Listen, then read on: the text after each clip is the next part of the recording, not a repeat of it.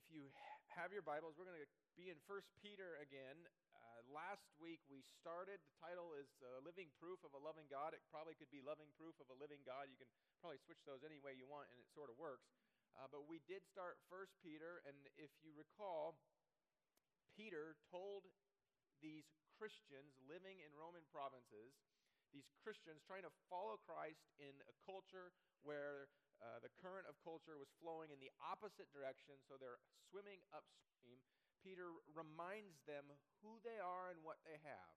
He reminds them of their identity, right? He says, Blessed be the God and the Father of our Lord Jesus Christ. According to his great mercy, he has caused us to be born again to a living hope. Who are we? People born again to a living hope through the resurrection of Jesus Christ from the dead. And you may recall that it includes an eternal inheritance that the text says is undefiled, unfading, and imperishable. So we are people born again to a living hope, living in a culture, trying to follow Christ in a culture where the current of culture is flowing in the opposite direction. So Peter starts the book reminding them who they are, what they have, because as they look around, they're inclined to forget who they are and what they have and fixate only on their circumstances. We don't do that, but they did it occasionally back then. And now, Peter is going to tell them here's how you orient your life around this truth. So we have started with identity, who you are, and now Peter's going to talk about here's what you do to have your life revolve around this truth. truth. Because for many of us, life revolves around work. For many of us, life revolves around family. And so if something's wrong with family, we'll do anything to change that. We'll move, we'll get a new job, we'll, we'll change anything to fix family, change anything to fix work or to follow a job. And, and so Peter is going to tell them no, no, no, no. Here's how you make your life revolve around your living hope. So it's going to be very practical today. Uh, I remember uh, running in doing cross country in high school, and I had there was a, a, guy that ran with me who was two years older than me. His name was Skyler, and he was the best runner on the team, and it was wonderful because running with him, I learned how to run. And watching him train, I learned how to train. And watching him strategize about how to plan a race and how to plan a strategy and how to prepare. I learned how to plan a race and how to plan a strategy and how to prepare. And so to have something, to have someone to watch an example is of immense value, right? To have something to aim for, something that's a, beyond where you're at is of immense value. And so what Peter is going to do this morning is, give us some real concrete, some real practical things and say, this is how you revolve your life around your living hope. So if you have your Bibles, 1 Peter 1, we're going to read verses 13 through 25. I'm just going to start in verse uh, 13, and uh, I want you to see from this part of the text that the grace of God in our lives and the grace of God has permeated who we are, and we're no longer trying to earn His favor or prove ourselves worthy. When the grace of God has permeated our life, it leads to sober living. It leads to sober living. 1 Peter 1 13.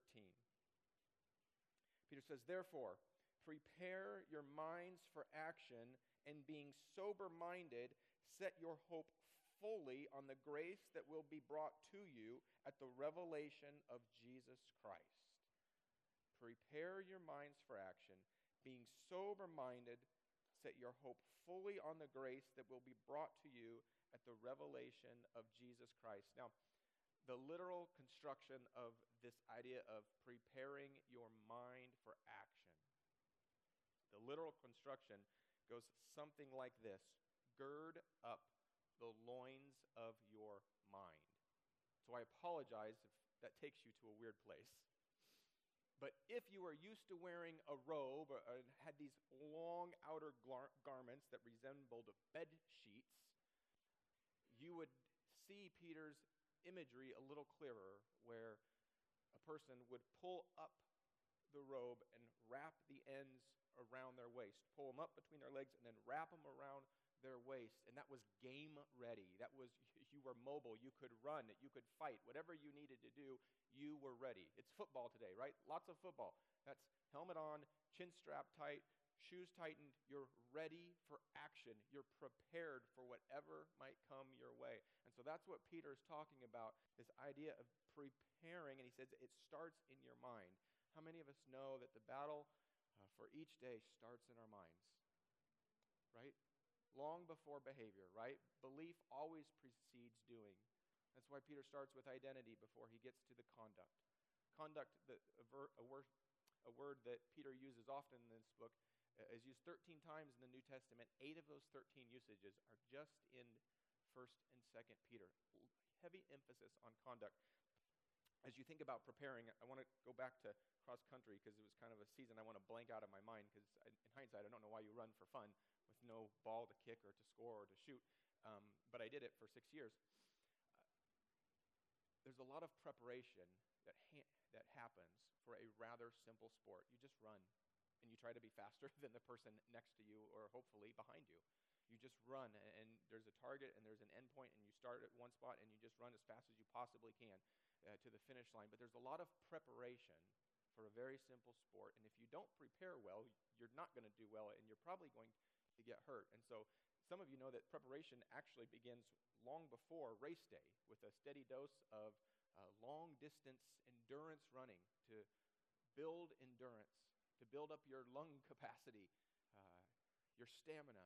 There's also a, a need for short term, short distance running to build strength and to build speed. So a lot of preparation happens long before race day. But on race day, there's a whole bunch of preparation that happens also. Uh, one is your diet.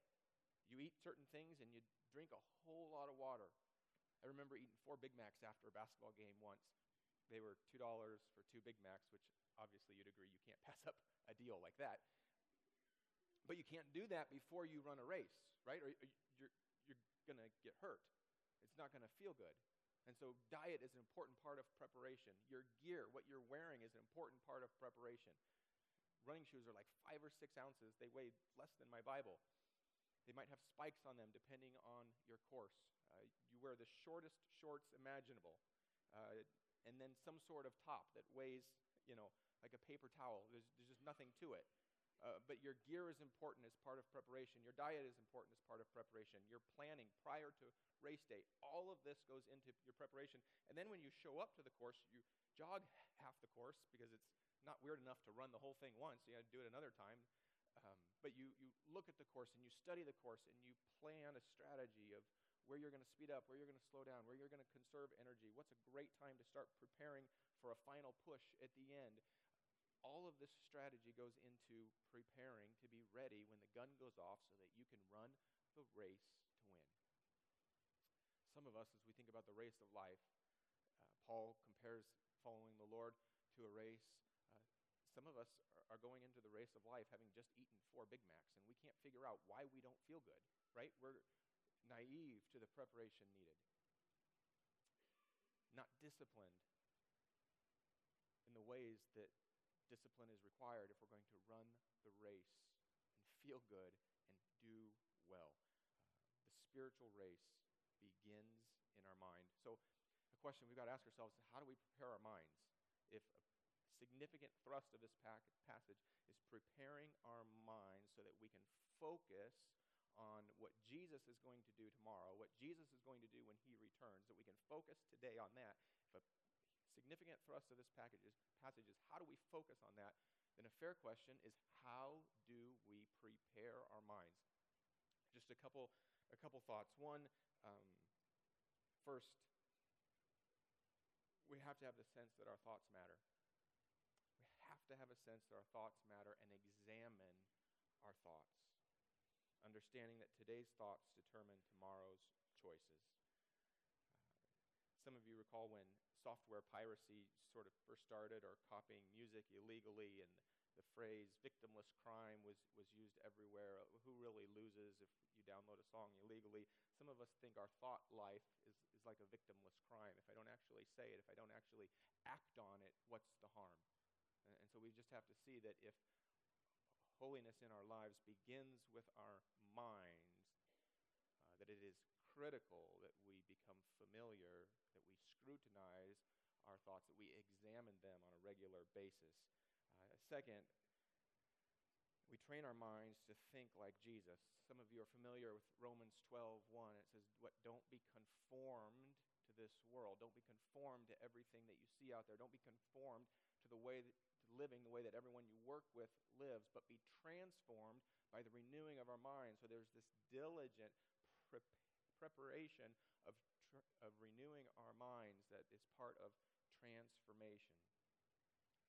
Many of us want God to speak while simultaneously ignoring what He's already said in His Word. Many of us want God to speak simultaneously, filling our minds with as many competing voices, and then being frustrated that we can't hear His. Uh, a third item take every thought captive. 2 Corinthians 10.5. Uh, we have to just understand that we have an enemy, and that enemy is a liar, right? We have an enemy, and that enemy is a liar and bombards us with lies and doubts every day. And so the enemy is going to tell you, you're a loser, quit. God's word is going to tell us that your sin has been paid for. And Jesus came that your joy might be made full. The enemy is going to tell you that you have no gifts. You're useless. Take your bag and your ball and go home. The Bible is going to tell us that we were created to do good works and to walk in them. The enemy is going to tell us if people know our past, if people knew what we were thinking about, if people knew what we did, they would run. They would want nothing to do with us, right? Again, the Bible says that we're all on an equal playing field. We're all guilty. Been born again to a living hope, if we follow Christ, we're all innocent.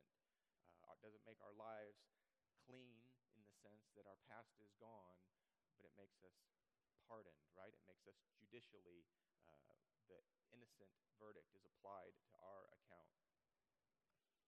The devil is going to tell us a new job, a new relationship is going to make us happy. Bible is going to tell us, no, it's not going to make you happy. It's going to perpetuate whatever you have uh, right now, but only in Christ will your joy be made full. We've just got to understand that we have an enemy and he is a liar. And so we have to take every thought captive. It's part of examining those thoughts. Where do they come from? And what do I do with them? Last, girding your mind requires that we know our purpose. Uh, Jesus said, I have come to do the will of him who sent me, and was crystal clear on his purpose. And so, is it any wonder then that as we look at his life, everything that he did was in line with coming to do the will of him who sent me? If you don't know your purpose, you're guaranteed to not hit any target. Uh, think about running, and we had some people on our team who ran because it was fun just a few, but they just liked it. We had some who ran because it was a social thing. Their friends did it. So they didn't train particularly hard. They were just happy to be out with their friends.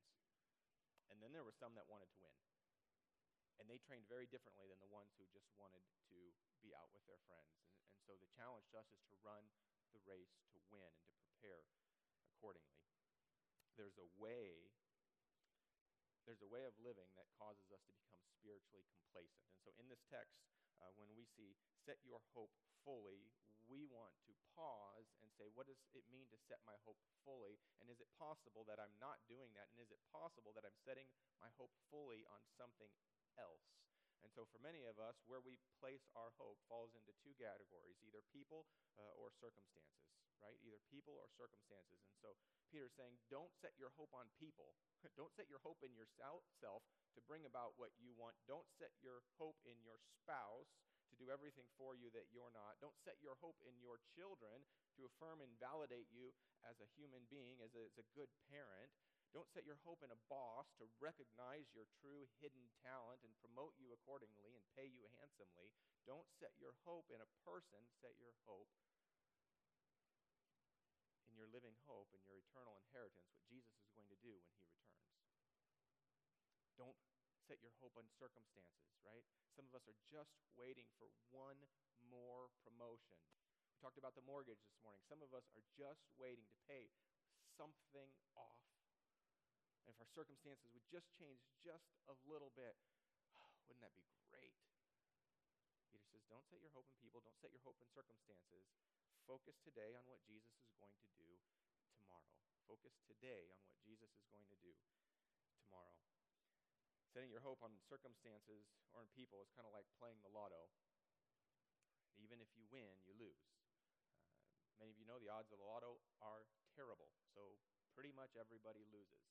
Some of you also know that even the winners lose because it mostly destroys all their friendships as everyone seeks after them and, and wants their money and then gets very upset and does incredibly uh, violent things when they're not given uh, your money. Even if you win, pretty much everybody loses.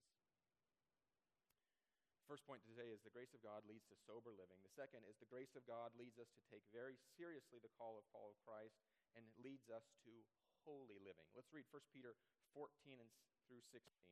Uh, the grace of God in our lives leads us to holy living. Verse 14 says this As obedient children, do not be conformed to the passions of your former ignorance but as he who called you is holy, you also be holy in all your conduct, since it is written, You shall be holy, for I am holy. Holy is a difficult topic uh, because for most of us, when we talk about holy, it's kind of like what happens when you tell a three or four year old to eat all their broccoli because there's starving children in another country that don't have food. Like, that's never worked at our house. I don't know, maybe it's worked at yours. But a three or four year old doesn't tend to go, that's a great point. And then finish their broccoli or asparagus. And, and so for many of us, it's just, just an unrelatable concept because it's way beyond us. It's way beyond our capacity, even uh, for complete understanding. And so I want to uh, look at 1 Samuel 2, a story about a lady named Hannah. And she talks about God's holiness. Kind of a neat kind of a neat text. There's two ideas that we're going to hit on with holiness. One is that God is morally pure, that his holiness permeates every single one of his attributes, that all that he does is shrouded in moral purity, in perfect and complete holiness. Uh, the other part of holiness that we're going to hit on is that he is holy, he is set apart, which means he is without equal, and it's not close. The football games this afternoon might be close, right? Uh, with God and holiness, He is set apart. It's not close. 1 Samuel chapter 2 uh, picks up on the story of Elkanah and Hannah. Some of you know those two names. Some of you, this is the first time hearing of them. Hannah has been praying for a son. She's not been able to have one. She's praying in the temple, and Eli the priest comes to her and says, Go in peace. May the Lord do as you have asked. She comes back a year later with son, and this is her prayer. Um, 1 Samuel 1 1 and 2. Uh, and then we'll read a few more verses of her prayer that uh, expand on this idea of holiness. And Hannah prayed and said, My heart exults in the Lord. My horn is exalted in the Lord. My mouth derides my enemies because I rejoice in your salvation. I rejoice in your saving. There is none holy like the Lord. And then there's a colon there, and it says, Let me explain. There is none holy like the Lord, for there is none beside you. There's that without equal aspect of his holiness. For there is none besides you. There is no rock like our God. There is no anchoring presence like our God. There's nothing to hold on to in a storm like our God. There's nothing that doesn't waver like our God. Verse 3 Talk no more so very proudly. Let no arrogance come from your mouth. For the Lord is a God of knowledge, and by him actions are weighed. Hannah has seen the holiness of the Lord. He has been near to her, he has been kind to her.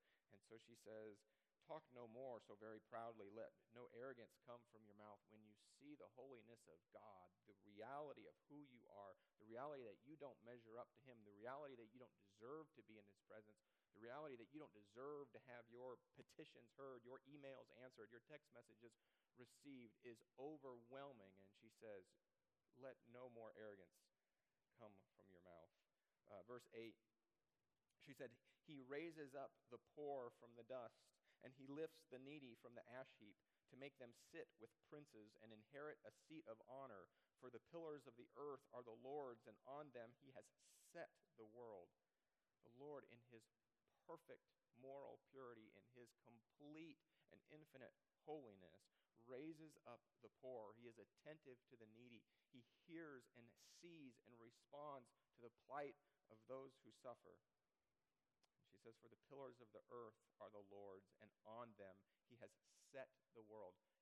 So he's, he's built all of this. He designed all of this. He put all of this together. Uh, I've been to some of your houses. Some of you are remarkably good woodworkers. Some of you have built the coolest things uh, barns, uh, all sorts of things. Hannah has seen the holiness of God, and she says, For the pillars of the earth are the Lord's, and on them he has set the world. Whatever we've done, he's done it bigger. Whatever we've done, he's done it better. Verse 9 He will guard the feet of his faithful ones, but the wicked shall be cut off in darkness, for not by might shall a man prevail. He will guard the feet of his faithful ones. We don't have to guard ourselves. He will guard the feet of his faithful ones. His holiness, his absolute moral purity compels him to guard those who are his, to protect those who are his. And she says, not just that. He is so holy, he is so pure, he cannot tolerate sin. He cannot not be just in judging sin. He can't be in the presence of sin. And so she says, He's so holy, so purely, that the wicked will be cut off into darkness. See this moral purity. We see that he is set apart, uh, without sin, incorruptible. Uh, it marks all of his attributes. I don't know how you are at the end of the day. Uh, some of you are familiar with the word hangry, right? Combination of hungry and angry, right? And who you are changes a bit when you get hangry. So this is not a time to elbow the person you're sitting next to. Uh, you might be thinking of someone else. Odds are they're thinking of you.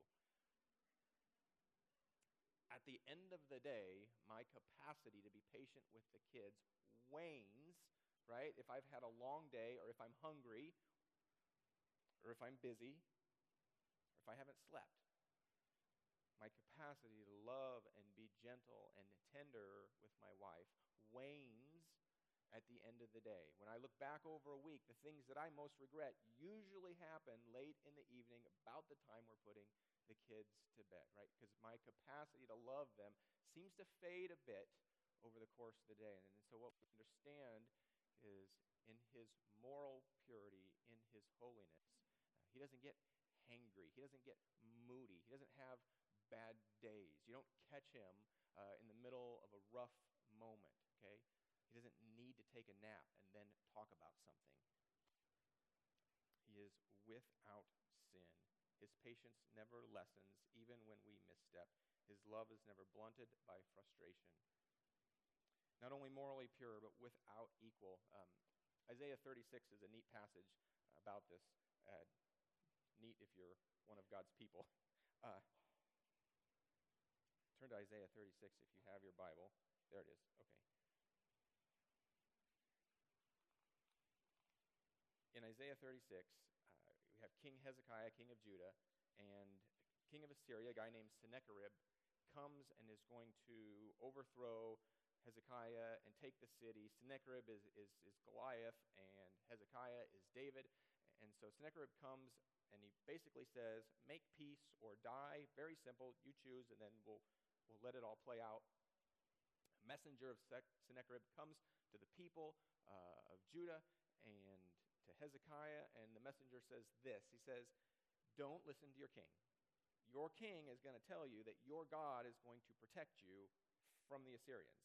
Your God can't protect you from the Assyrians. None of the gods of any of the other countries, any of your neighbors, have been able to protect them. Your God won't be able to protect you either. Okay? Just advance warning. Your king's going to tell you to trust God. Don't do it. Make peace and live. This is the Lord's response in Isaiah 37, starting in verse 33, part of his response. Therefore, thus says the Lord concerning the king of Assyria He shall not come into this city, or shoot an arrow there, or come before it with a shield, or cast up a siege mound against it. In other words, eh, he's not even going to get close. This isn't going to be a battle. By the way, verse 34, by the way that he came, by the same he shall return, and he shall not come into this city, declares the Lord. Verse 35 For I will defend this city to save it for my own sake and for the sake of my servant David. Verse 36 And the angel of the Lord went out and struck down 185,000 in the camp of the Assyrians. He is without equal. Problem too big, no opponent too strong, no health diagnosis too impossible, no relationship too unfixable. He is without equal. So Peter says, if he is without equal, if he is perfect in holiness, be holy as he is holy. Uh, and so this is just one of the, the many great tensions of the Bible where we're asked to do something that we go, oh. it's like when my kids look at me when I say clean the playroom. Oh, if you looked at that, you wouldn't have asked us to do that. Be holy as he is holy. Uh, it's overwhelming. How do we do that? I think David paints a good picture for us, right? You, you, know that David missteps all over the place, right?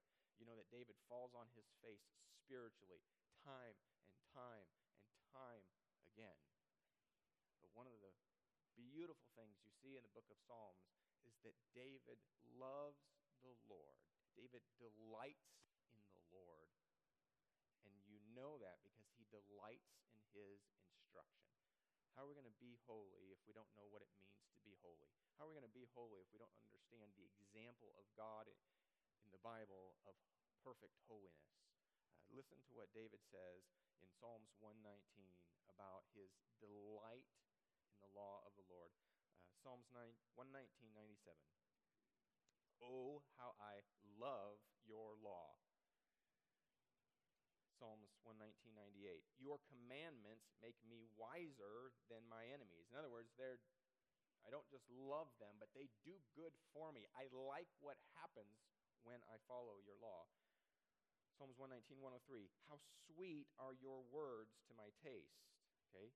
I don't just tolerate these. I don't just understand that this might be a good way to do life. It seems to go favorably. They're sweet, they're desirable. Psalms 119, 105. Your word is a lamp unto my feet and a light unto my path. I'd suggest that if, if we don't see with a sense of awe his holiness, um, we might not have truly beheld him. We might not have truly seen him because what we see time and time and time in Scripture is when someone catches a glimpse of the Lord, what's on their mouth is holy, holy, holy. It happens to Isaiah in Isaiah 6. He gets a vision of the throne of God and he sees angels flying around saying, Holy, holy, holy. In Revelation chapter 4, same thing happens. John looks into the throne of God, and those that are there with God, those that have seen him, those that are there in his presence, all it says is they're just holy, holy, holy. Holy, holy, holy. Third, the grace of God leads to fearful living. So, not just sobriety in the sense of seriousness of being devoted in our following, um, not just holy, but the grace of God leads to fearful living. Let's read verses 17 through 21 of 1 Peter 1. Verse 17 says this And if you call on him as Father, who judges impartially according to each one's deeds, conduct yourselves with fear throughout the time of your exile, knowing that you were ransomed from the futile ways inherited from your forefathers, not with perishable things like silver or gold. I like that the thing that he compares as dismissible and as useless and have no value. Uh, perishable things like silver and gold, things that are useless. Verse 19, but with the precious blood of Christ like that of a lamb without blemish or spot. He was foreknown before the foundation of the world, but was made manifest in these last times for your sake, for the sake of you, who through him are believers in God, who raised him up from the dead and gave him glory, so that your faith and your hope are in God.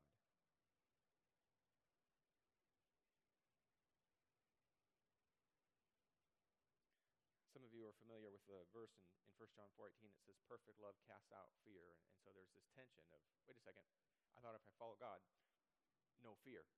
Uh, easy street. Now, Peter here is talking to believers, right? So they don't have fear of eternal damnation. They don't have fear that one day they're going to see Christ and Christ is going to say, Depart from me, I never knew.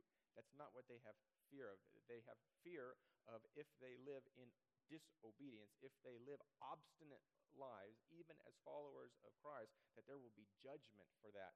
Um, a couple verses, Proverbs 3:12 says, "For the Lord reproves him who he loves, as a father the son in whom he delights." Hebrews 12:6 says, "For the Lord disciplines the one he loves and chastises every son whom he receives." And so there is this very real sense that we are still judged, that there's still a judgment happening for the degree to which we have stewarded our lives well in obedience to our calling and to the one who has called us.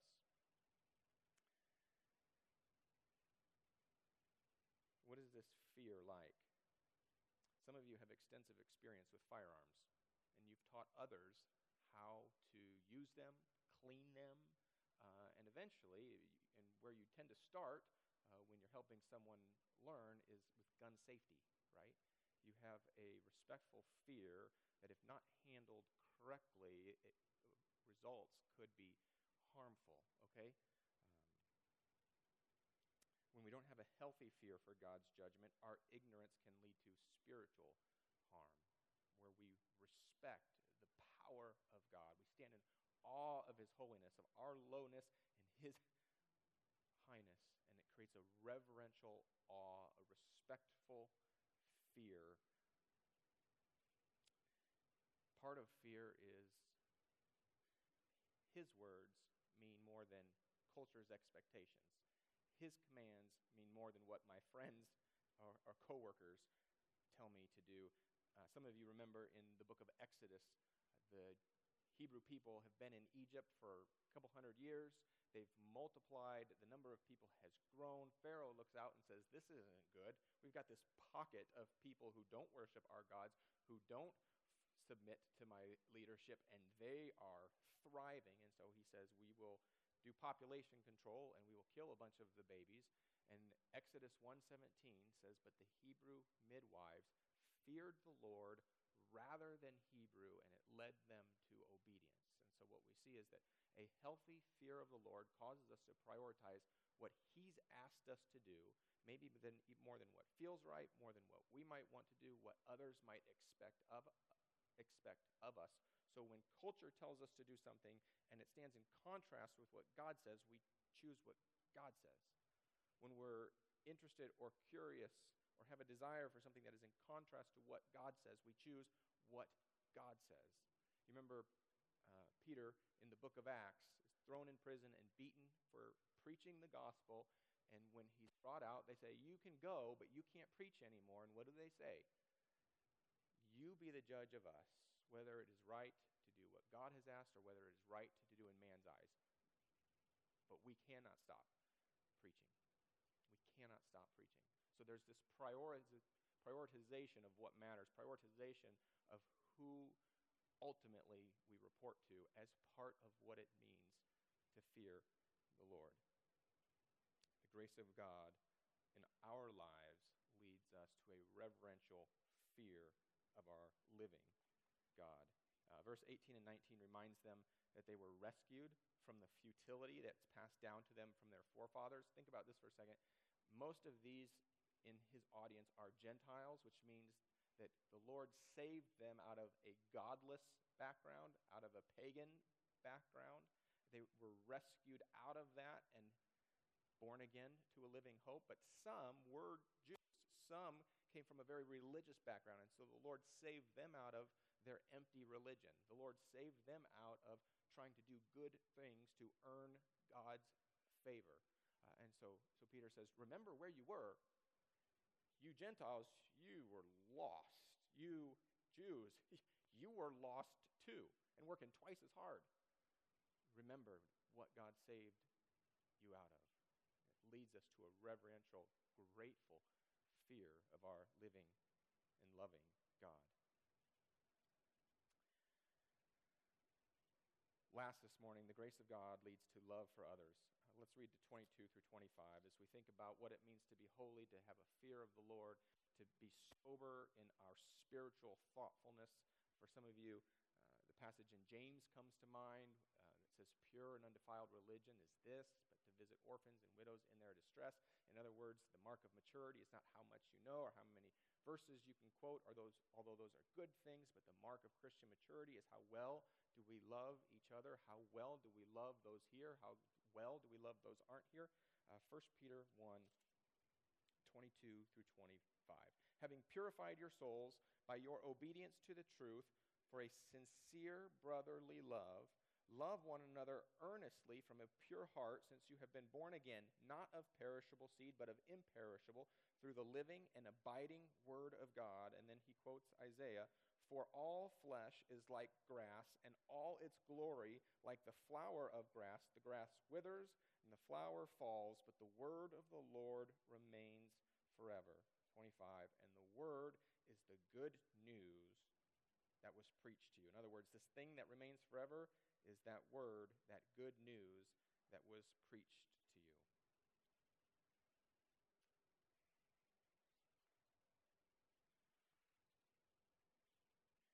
Uh, if you still have Isaiah open, turn to Isaiah chapter 40. We're going to close with Isaiah 40 this morning. Um, we could talk more about what it means to love, and we could talk about our uh, really,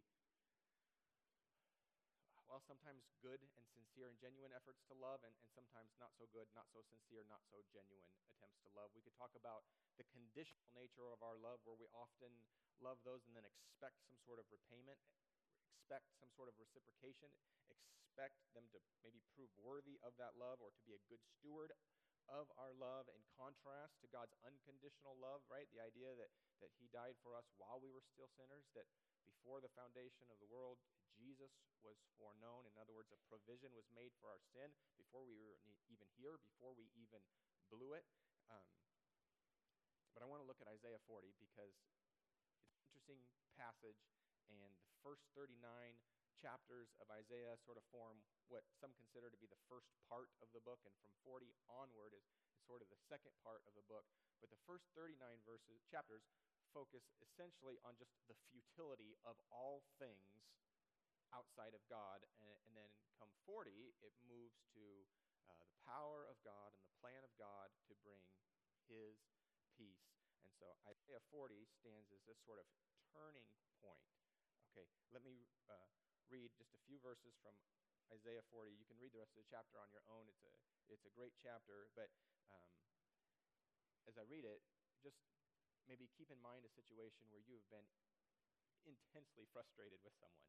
Uh, maybe keep in mind uh, a time when you had been in some great way offended, wounded by someone. Maybe your instruction had been ignored. Maybe your offer of help or a gift in some way had been discarded um, and rejected. Have that in mind as you, re- as you read um, Isaiah 40. Uh, here's what Isaiah records from the Lord. From verse 1 Comfort, comfort my people, says your God. Speak tenderly to Jerusalem.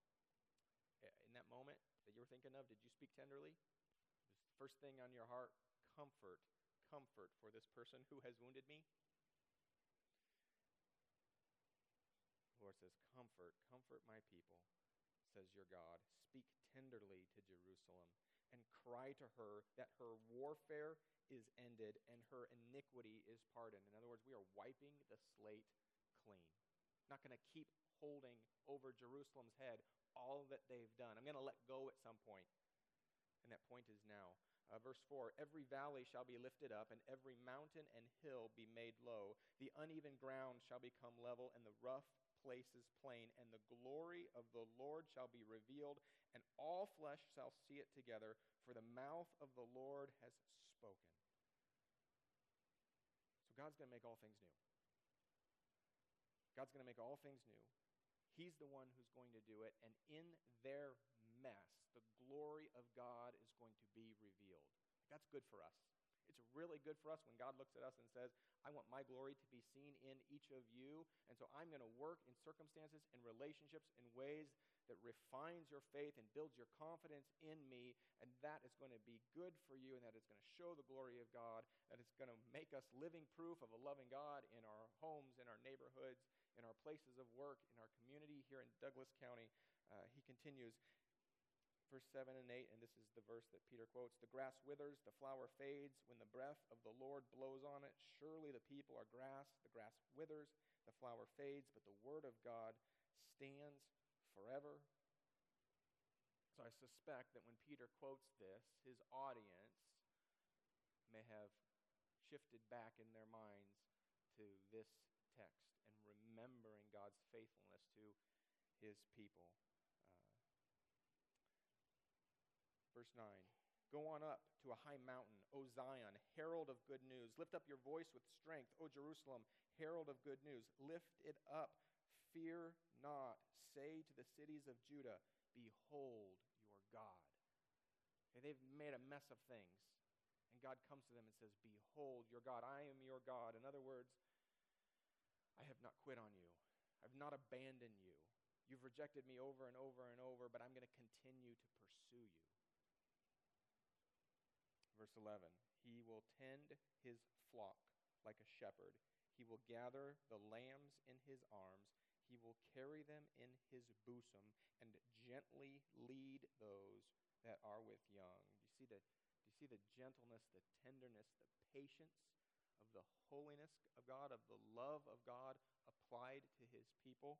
He, he te- teaches them, he treats them like little lambs. Coincidentally, we got a couple bummer lambs this week. Perfect timing. We have them out in the barn, and there's a bunch of straw, and I made a barricade so that they can't get out. And we came home one day, maybe it was Monday this, this last week, and one had gotten out and proceeded to shove its head in the slats of a bed frame that was in the barn. So I put a barrier up for this thing's safety, and in spite of that, it got out and then shoved its head in between boards and got stuck. Put everything this little sheep needed inside the barricaded, although not so well apparently, in the barricaded uh, containment. And it wasn't content with what I put there because it went looking for more and it got out and promptly shoved its head in the slats of the bed frame. Isn't it interesting that, that this is the word picture that we see throughout the Bible to talk about us. Like, how dumb is that sheep?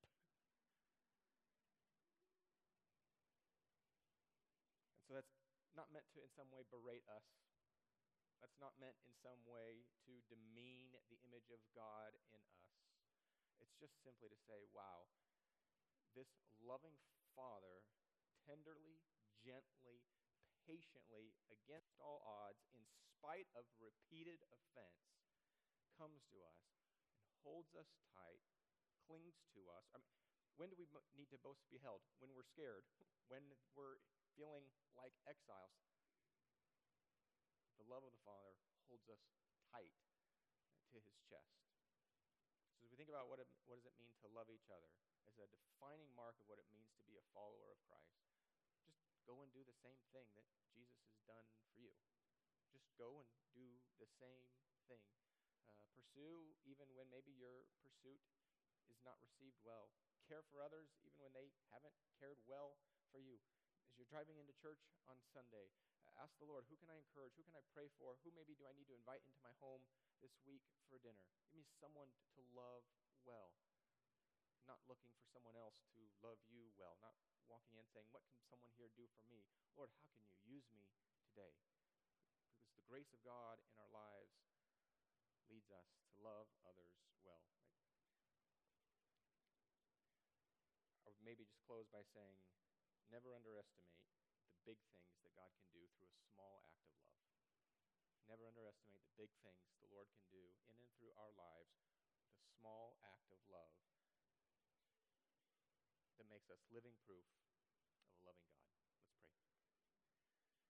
Thank you, Lord, for your word that gives us something to aim for, like holiness and even fear and love.